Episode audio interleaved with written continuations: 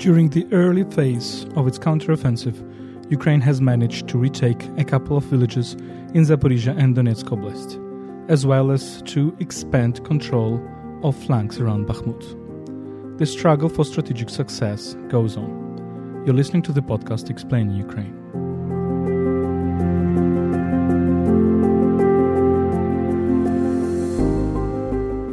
Explaining Ukraine is a podcast by Ukraine World, a website in English about Ukraine my name is Volodymyr Yermolenko. I'm chief editor of Ukraine World. I'm joined by my colleagues Anastasiia Herasymchuk and Maksym Panchenko, journalists and analysts at Ukraine World.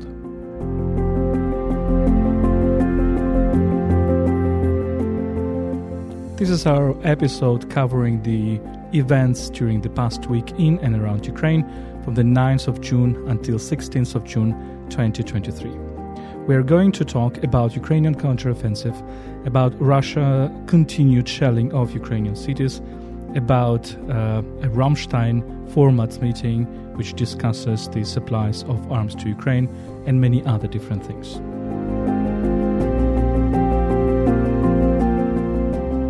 Ukraine World is brought to you by Internews Ukraine, one of the largest Ukrainian media NGOs.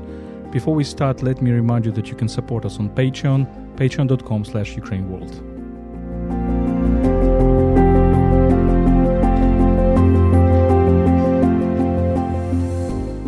Maksym and Nastya, thank you so much for joining this conversation. Let me ask you to uh, elaborate what the topics we are going to discuss, and let me address Maksym Panchenko. What are, in our opinion, in yours and Nastya's opinion, seven key events and trends around Ukraine this week? Hello, thank you. So the couple of topics I would like to dwell on today would be, of course, the massive uh, shellings that have been continued for the past uh, week uh, on Ukrainian cities. Uh, also, we're going to discuss the situation on the front lines, how the counteroffensive is going.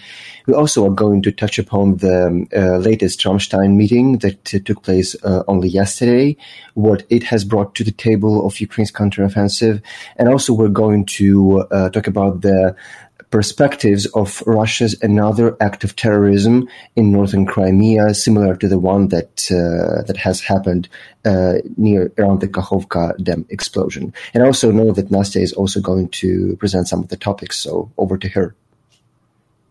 Yes, hello and thank you.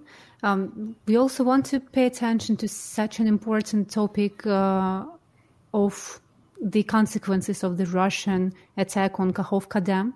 The consequences are still uh, present, so we will talk about what is going on in Kherson region and around now. And another uh, news that worth attention is the visit of uh, African leaders to Kiev today. Uh, we will talk about the uh, intentions and possible consequences. And uh, it is also very important to pay attention to uh, the psychological state of Ukrainian warriors. So we will share uh, some insights from the military psychologist we talked with about it. Thank you, Maksym and Nastya. Let, let me address to this uh, issue of, of shelling. We are discussing it practically every every time that uh, we are on this podcast. Of course, Russia's con- Russia continues to shell Ukrainian cities, and just uh, a few moments ago, maybe a few hours ago, there was another big shelling. So, Maksym, can you uh, elaborate on that? What happened during the past week? In particular, today we're talking about Kiev as well, but earlier we have uh, uh we should focus on Odessa and Kryvyi Rih. Yes, so indeed, basically, Russia is carrying on with its uh, not just tactics but strategy of intimidating the civilian population in Ukraine. Uh, we previously talked in this podcast that during uh, the May the month of May alone, Russia carried out uh, 15 to 17, to the best of my recollection, uh, attacks uh, on Ukrainian cities, primarily on Kiev, and this is what continues to happen. During the last week, there has been a number of shellings, the biggest of which have been on Kryvyi Rih on 13th of June and uh, on Odessa the, the next night. The shelling of um, of Kryvyi Rih uh, left uh, 12 people killed, including a 17 year old child, uh, well, teenager. And uh, the shelling of Odessa left another three dead and 13 wounded. And it should be particular attention should be paid to the fact that, as usually, these shellings were carried out against the civilian infrastructure, the regular residential buildings, which, by the way, explains why civilian civilian people uh, died and children died in many of these instances, and not the military people. Uh, and yes, indeed, as you have uh, noticed uh, today, and this was not just during the night but also in the morning, Russia carried out another missile attack on Kiev, which happened happened against the backdrop of the visit of the African delegation to, to Kiev. So it could be kind of a message. But this is something we're going to discuss further down the road. Yes, it's a typical Russian strategy to shell uh, Kiev or to shell Ukraine when there are big guests in Ukraine, and of, of, course, this is also a sign of this Russian missile diplomacy. Let's let's call it very sarcastically. Uh, Kryvyi Rih is indeed in the epicenter right now of, of our attention.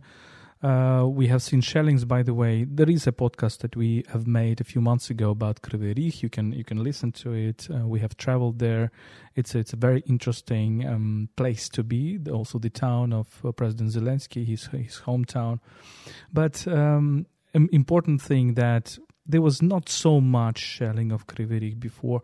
Now we see that uh, they're they're happening quite often over the past week and uh, uh, as usual, Russians uh, seem to be target the big, uh, big, uh, big buildings. For example, the that probably they suspect that Ukrainian military might be there, which uh, very often is not the case. But they miss, and it is very often that they miss the targets, sometimes hundreds of meters, sometimes even more, and then therefore they target actually residential building, and therefore we have uh, the this number of of dead, these tragic events. Another element of Kryvyi is that it suffered enormously from the Russian terrorist act against the Kakhovka Dam, against the uh, the Kakhovka Water Reserve.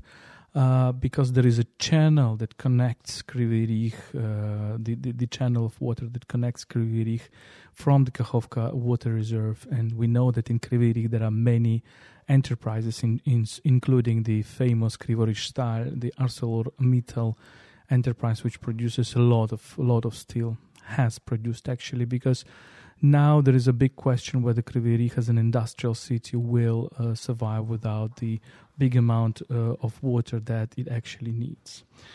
Let me uh, address Nastya and let me ask you about uh, to continue this topic of Kakhovka Dam because we, we actually uh, follow this topic, of course, very closely, and we understand, uh, as we said earlier, that there will be long-term consequences, and we just try to figure out what they will be. So, what are the developments around uh, this tragedy and this crime, Nastya? There are many topics to be covered here, and if we talk about the Kherson uh, region itself, uh, the water level is gradually getting lower, but uh, 17 towns and villages are still flooded in Kherson Oblast, which is 1,649 uh, households. If we talk about the adjacent regions. In total, there are 54 cities and uh, towns and villages flooded, if we take into account Mykolaiv and Dnipropetrovsk Oblast as well. Um, the most difficult situation is still on the left bank of uh, Dnipro River in Kherson Oblast. So we can say that situation is critical there uh, regarding the uh, level of damage, regarding the absence of evacuation activities. So people are dying there without help. And Russians uh, keep fi- fi- filtration actions and they do not let people out from damaged uh, areas. And there was also news from that part of Kherson region that those Ukrainians who didn't get Russian passports are not allowed to leave uh, the damaged areas. And even uh, for the aim to rescue their lives, uh, in order to get the Russian passport, Ukrainians still need to leave this area. So Russians keep killing and torturing Ukrainians uh, who are under occupation. Um, it is important to uh, pay attention to the Zaporizhia NPP uh, issue here as well. For now, the situation is stable, and according to the last measurements, uh, the level of water in cooling uh, basins and cooling pools uh, of the NPP remain sufficient to cool the uh, reactors.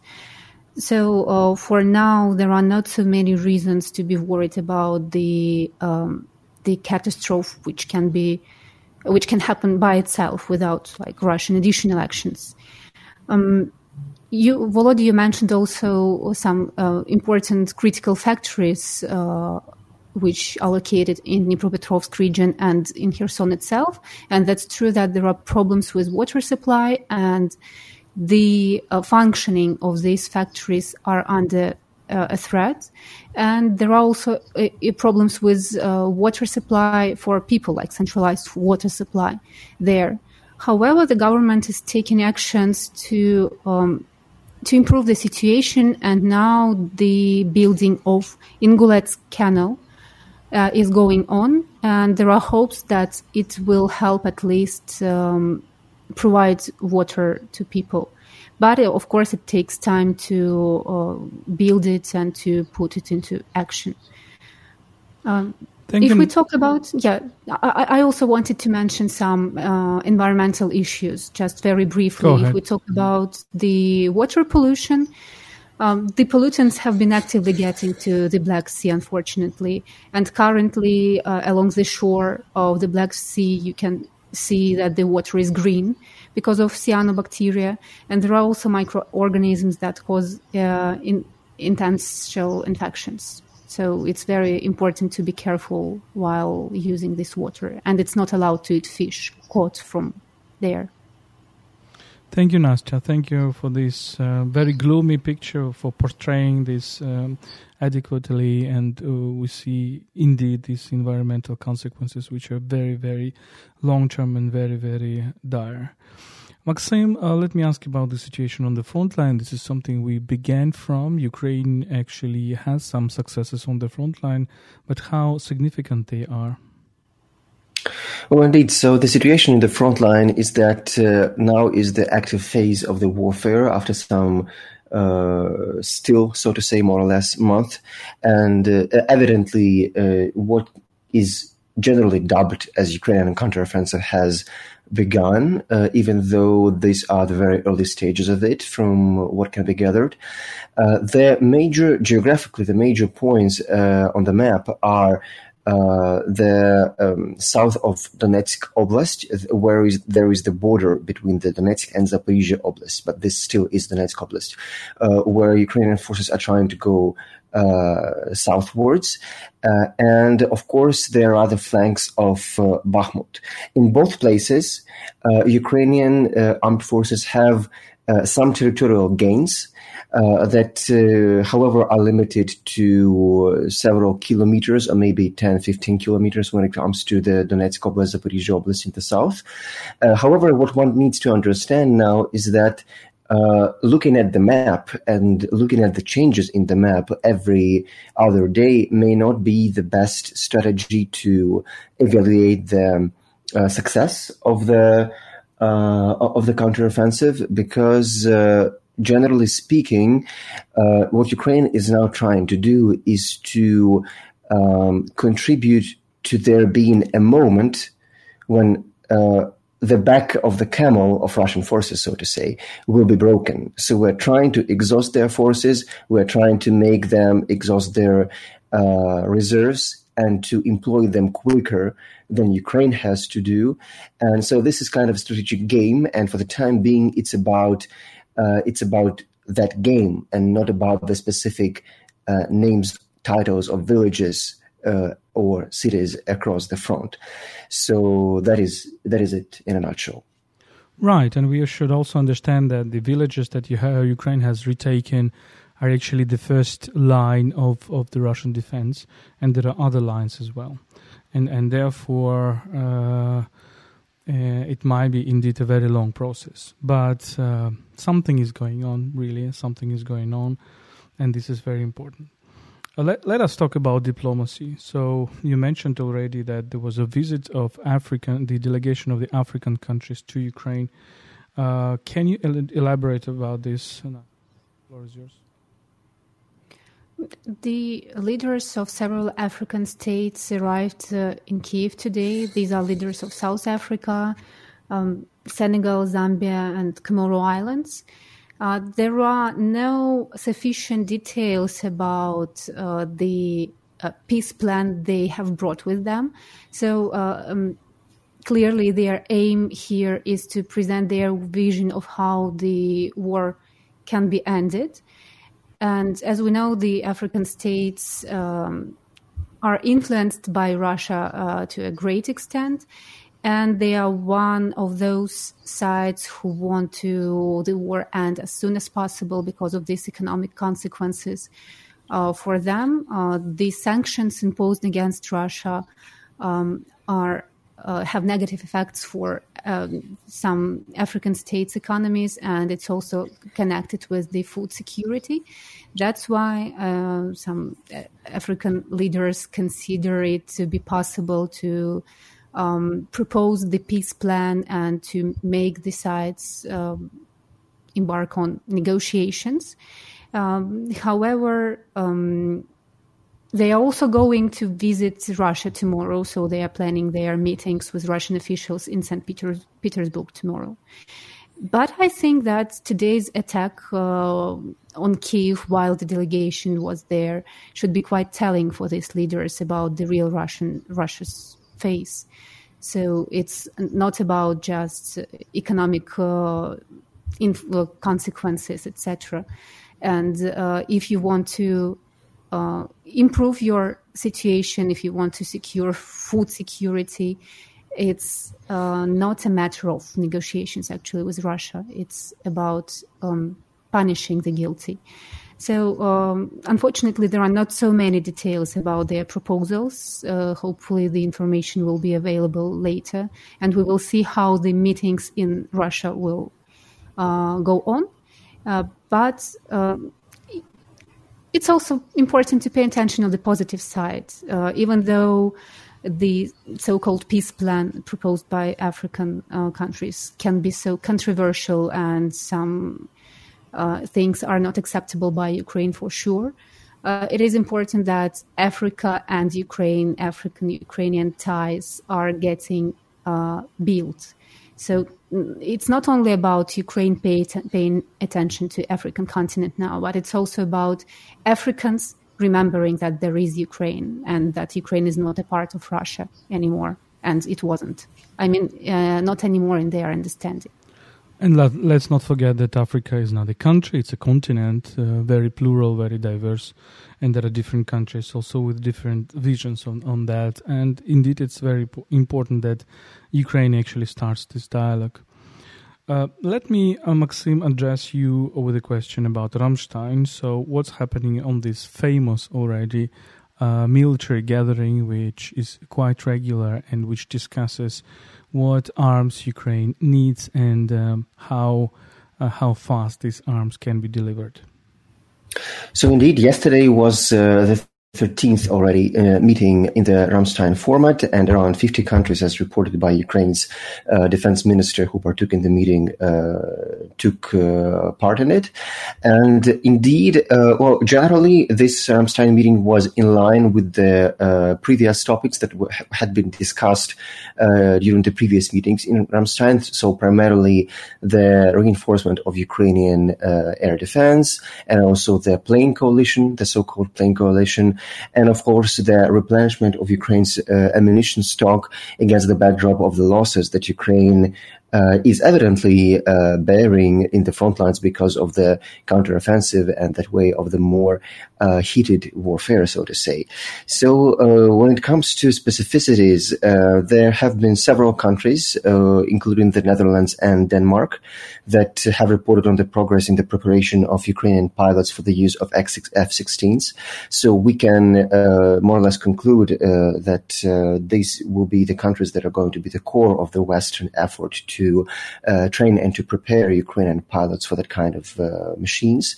Uh, also, uh, there have been there has been a particular emphasis on on Ukrainian air defense, and the four countries, including Denmark, the United Kingdom, the Netherlands, again, and the U.S., have agreed to jointly provide hundreds of additional ammunition of, of rockets for the existing air defense uh, in Ukraine uh, for Ukraine to be able not just to replenish its exhausted exhausted stockpiles because of Russian shellings of the cities, but also to be able to prepare their frontline component of their air defense systems for the counteroffensive. Because we also need to understand that much of Ukraine's uh, air defense is concentrated along the front lines, not just defending Ukrainian civilians. So that is why Ukraine needs so much of that. And uh, of course, uh, there have been uh, there have been announcements of additional financial assistance packages, uh, assistance packages for uh, for Ukraine for the years to come on the part of several several Western partners of Ukraine, and also to crown it all, from what I heard, and I'm not sure if this was just a coincidence in time or whether this indeed was uh, said during the Ramstein meeting, but uh, Ukraine is going to reportedly receive another five to six uh, Patriot systems by the end of this year. Uh, may I remind you, listeners, that uh, as for the time being, Ukraine only has two um, systems, Patriot systems uh, here in Ukraine, but they still have already become the game changers because they have been the first weapon with which Ukraine can shoot down the ballistic missiles fired at Ukrainian territory. So that being multiplied by four, meaning six additional systems, is going, of course, to uh, to become a major addition to Ukraine's capacities. But let us forget that uh, patriots are indeed very crucial, but they cannot right now protect all the Ukrainian territory. And when we are talking about other big cities like Dnipro or Kharkiv, uh, they are much less protected right now. Uh, Patriots protect Kiev, and this is very good. And the uh, majority of missiles, including the ballistic missiles, as today we have seen, uh, are flying over Kiev are, actually being uh, indeed downed, including by Patriot systems. But it's not like you cover all the sky uh, over the big and vast Ukrainian territory. Maksym, let me also ask about this topic about Krymsky Titan, this uh, factory, which, according to some rumors, can be also exploded by the Russians, which can uh, mm, also provide for a major environmental disaster. What can you say about this? Well, yes. So basically, there have been reports by Ukraine's intelligence that Russians are uh, mining uh, the premises and the buildings of the Crimean Titan um, plant, which is situated in Armyansk. If the listeners will look at the map, uh, they will see that it is not just in the northern part of Crimea, but uh, on the very way from the mainland Ukraine to Crimean Peninsula. So, except uh, um, uh, what I mean in addition to this uh, being potentially another disaster, technological disaster, this would also be a means with which uh, Russians would um, purportedly uh, try to stop Ukrainian armed forces when they approach that territories in the south of mainland Ukraine. Uh, so these uh, reports by Ukrainian intelligence they testify to several different um, things. First of all, Russia is not going to stop using at using any uh, means in its arsenal, if even if it means creating technological disasters in order to first intimidate or second, to stop Ukrainian forces when they approach the southern territories. Uh, that's the first. And second, we can see the pattern here because Russia has been provoking the world with uh, militarizing the Zaporizhia NPP for the last year. Everybody knows that Russia has stockpiles of ammunition and heavy weaponry there, heavy machinery there. Uh, Russia has uh, proven its insanity basically with what it has it has done in the uh, what we discussed in the previous episode with the, the Kakhovka uh, hydropower plant dam, and so this would be the next episode in this series, and uh, we can see. Uh, this is basically another good clue and good explanation for the, for the world to understand why Ukraine, why Russia cannot be pacified, why it needs to be stopped, because Russia will not uh, stop with Kakhovka or you know or at any other stage. It will still try to exploit uh, technological catastrophes uh, to, uh, for military warfare, but also for propaganda. And this is a never-ending story, except for if Russia is defeated in the front lines. So that is a very good argument for further support for Ukraine. Indeed, indeed, and uh, the the more Russia is stable militarily, the more it has the troops on Ukrainian territory, the more environmental disasters we can actually expect. Uh, unfortunately, in the coming weeks or months. And the last topic uh, for today, we will try to go a little bit away from the news this week, and uh, we actually started the topic of the psycho-emotional state of the Ukrainian military. Anastasiia Gerasimchuk has worked on this topic. She talks with uh, uh, with relevant uh, experts. So, Nastya, can you elaborate on this? What are the challenges in this field? What uh, what are the maybe the issues of psycho emotional rehabilitation of the Ukrainian military?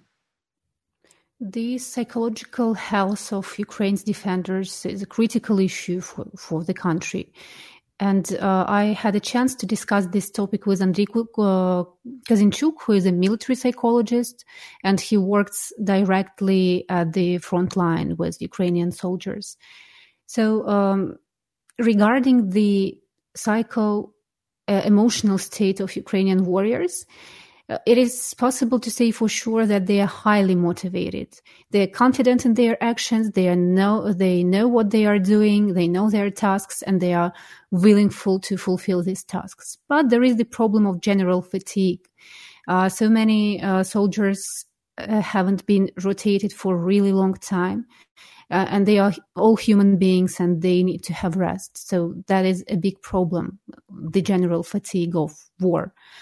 Uh, there are so many talks about the PTSD risks, um, and uh, people say that it can be possible that PTSD can become widespread phenomenon in Ukraine. However, uh, our expert told that it's too premature to talk about it now because PTSD is exactly a post-war problem. Uh, moreover, there are no negative, there is no negative prognosis regarding the incidence of PTSD in Ukraine. And here the motivation is of um, the biggest importance because Ukrainian warriors, they uh, know why they are fighting. And it's a um, really big, big uh, thing to prevent the PTSD. Of course, there will be cases of uh, this disorder, but most probably it will not have this widespread nature.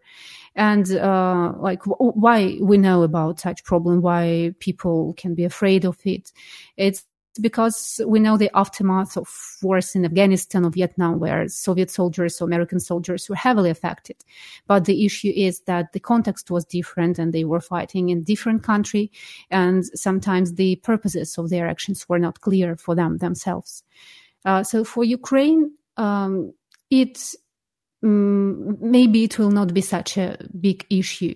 Uh, currently, um, soldiers may experience some symptoms that can be similar to PTSD, uh, but they are actually like uh, acute reactions on stress, uh, nothing more than that.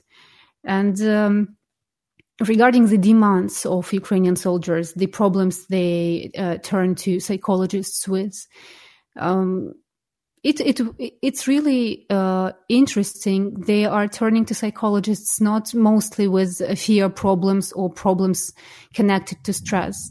Uh, the biggest concern of Ukrainian warriors in general is the feeling of uselessness. They are so afraid of being useless and it, it, it's very uh, acute exactly for those warriors for those soldiers who were wounded and uh, who cannot keep working on the front line. That's why the psychologists are busy with explaining uh, these warriors that they are um, important in every aspect of life. And even if they are not uh, at the front line anymore they can be useful in any area. It's a home front so the main message uh, the society needs to show, uh, to uh, transmit to warriors, and the psychologists are doing it. We should say the warriors that we need them. it's very important for them. Mm. And of course, or, ordinary human problems are not aligned to them. So they have family issues uh, inside the units, problems. So they also work with that. Indeed, it's it's very important, and that's very important. This message uh, of the society to our warriors, the PTSD that Anastasiia mentioned, the post-traumatic uh, syndrome disorder, is indeed uh, something which is uh, should be taken care of, and uh, lots of lots of things. Uh, but Ukrainian society is, I'm sure, is strong to overcome all of them. Uh, this was a podcast explaining Ukraine by UkraineWorld.org, a website in English about Ukraine. Ukraine World is brought to you by Internews Ukraine, one of the largest Ukrainian media NGOs. This was our weekly overview. We talked about major events in and around Ukraine from the 9th of June until 16th of June 2023. Uh, I was joined by my colleagues Maksym Panchenko and Anastasiia Herasymchuk, uh, journalist and, act, uh, and analyst at Ukraine World. My name is Volodymyr Yermolenko. I'm Ukrainian philosopher and the chief editor of Ukraine World. You can support us on patreon.com uh, slash Ukraine World. Uh, your support really helps us to do our work better and better. Patreon.com slash Ukraine World. Stay with us and stand with Ukraine.